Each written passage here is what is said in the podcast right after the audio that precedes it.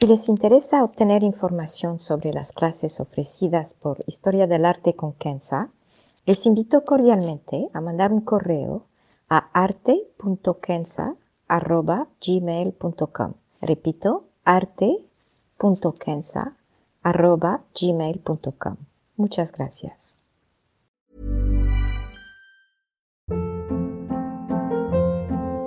Hold up. What was that? Boring. No flavor. That was as bad as those leftovers you ate all week. Kiki Palmer here, and it's time to say hello to something fresh and guilt-free. Hello Fresh. Jazz up dinner with pecan-crusted chicken or garlic butter shrimp scampi. Now that's music to my mouth. Hello Fresh. Let's get this dinner party started. Discover all the delicious possibilities at hellofresh.com. Historia del arte con Kenza.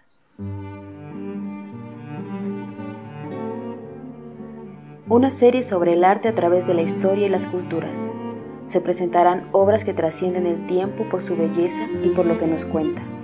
Obras que encienden el asombro. Buenos días, me da mucho gusto saludarlos y espero que estén todos bien. Tratar de explicar una obra y el arte de Leonardo da Vinci no es cosa fácil. Hay tanto de qué hablar.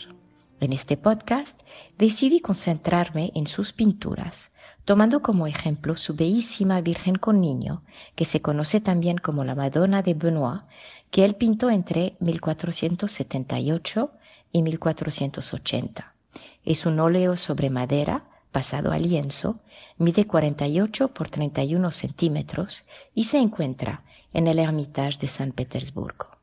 Para este propósito, dividiré esta presentación en cuatro puntos. Primero, la pintura, como Da Vinci la define. Dos, el hecho de que para él es un arte encima de todas otras formas de arte. Tres, unos conceptos esenciales para poder entender sus pinturas. Y finalmente, esta bella pintura de la Virgen con Niño. Punto uno, la pintura para Leonardo da Vinci. Para da Vinci, la pintura es la ciencia suprema. Es un arte divino que consiste en recrear el mundo con todas sus esencias, con toda su vitalidad. Implica un conocimiento extenso y por esta razón el artista se lanzó en investigaciones sobre toda la realidad a su alrededor. Y como ustedes saben, todos sus dibujos sobre músculos, sobre huesos, sobre el cuerpo humano en general, es lo que le ayudó a poder pintar eventualmente los retratos que conocemos. Cuando pinta, Da Vinci sintetiza la conceptualización con la observación y hace emerger el movimiento. El arte de pintar es entonces restituir la belleza del mundo y Da Vinci, que no era conocido por su humildad, la compara a la creación divina. Punto 2. La pintura como arte supremo. La pintura es más noble y es superior para Da Vinci a todas las otras formas de arte. Él insiste mucho en este punto en sus escritos. La poesía, que era el arte supremo en su tiempo en Florencia, era para Da Vinci un arte dirigido al oído y que no podía entonces rendir el todo visible. Él llamaba la poesía la pintura ciega. La música, para Da Vinci, era llena de armonías pero era efímera. En cuanto a la escultura, era, es cierto, más duradera que la pintura, pero esta propiedad, él decía, era gracias al material y no al artista. Además, requería de muchos esfuerzos físicos que Da Vinci ve como inferior al esfuerzo mental o intelectual. Y tengo que agregar que en sus escritos él subraya el hecho que no le gustaba el polvo de las esculturas. Punto 3. Unos conceptos esenciales. Hablaré de cuatro en particular. Primero, lo que él llamó cosa mentale. No se puede disociar la pintura de Da Vinci con sus pensamientos acerca de la estética y de la ciencia. Pintar, dibujar, eran para él una extensión manual de la reflexión intelectual. La mano se volvía tan noble como el ojo, para usar una de sus expresiones. Una idea esencial es que el arte de crear proviene a la base de un trabajo mental y que su ejecución material, es decir, el dibujo o la pintura, tiene más valor que todo el conocimiento acumulado porque la sintetiza. El arte de la pintura es entonces una cosa mental y lleva al conocimiento gracias a la experiencia gráfica. Concepto número dos. Más que la apariencia de las cosas. La pintura tiene gran prestigio porque para Da Vinci es el único medio que puede traducir la belleza del mundo. Requiere de una interiorización conceptual que debe ser traducida sobre papel o lienzo o madera. Es instantánea y a la vez durable. Hay detalles y a la vez tiene totalidad.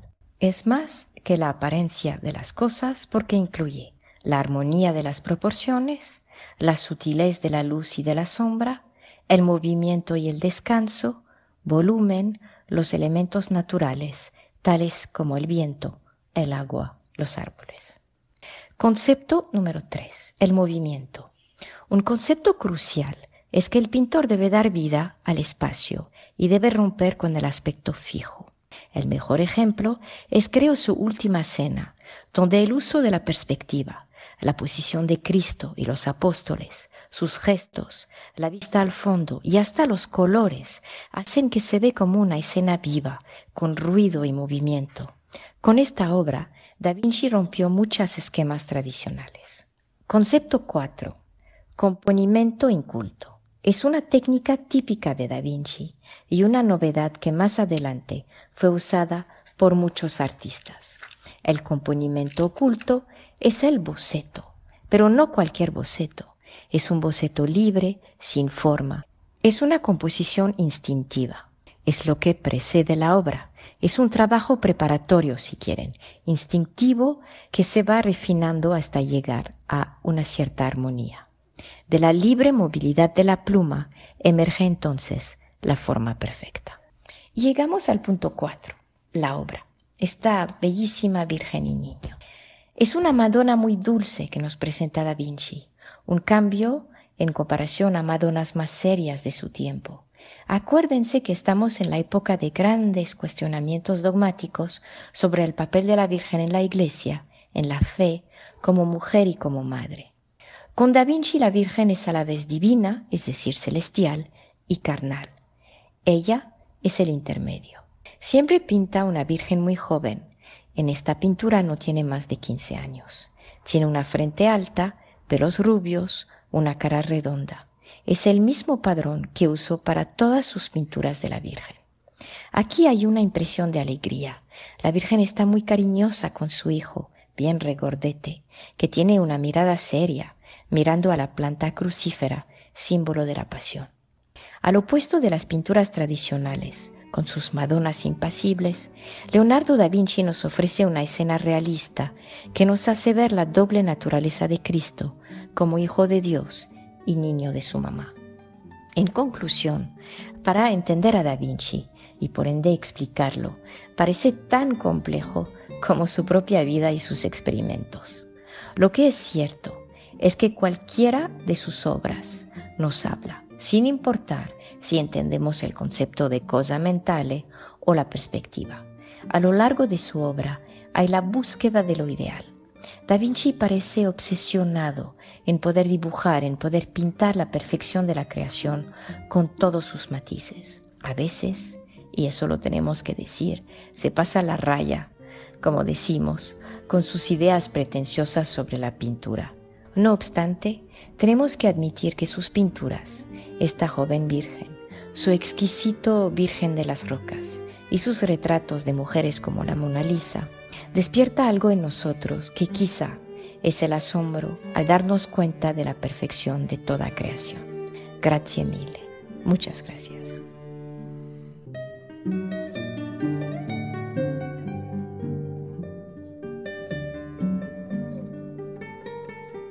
Historia del arte con Kenza.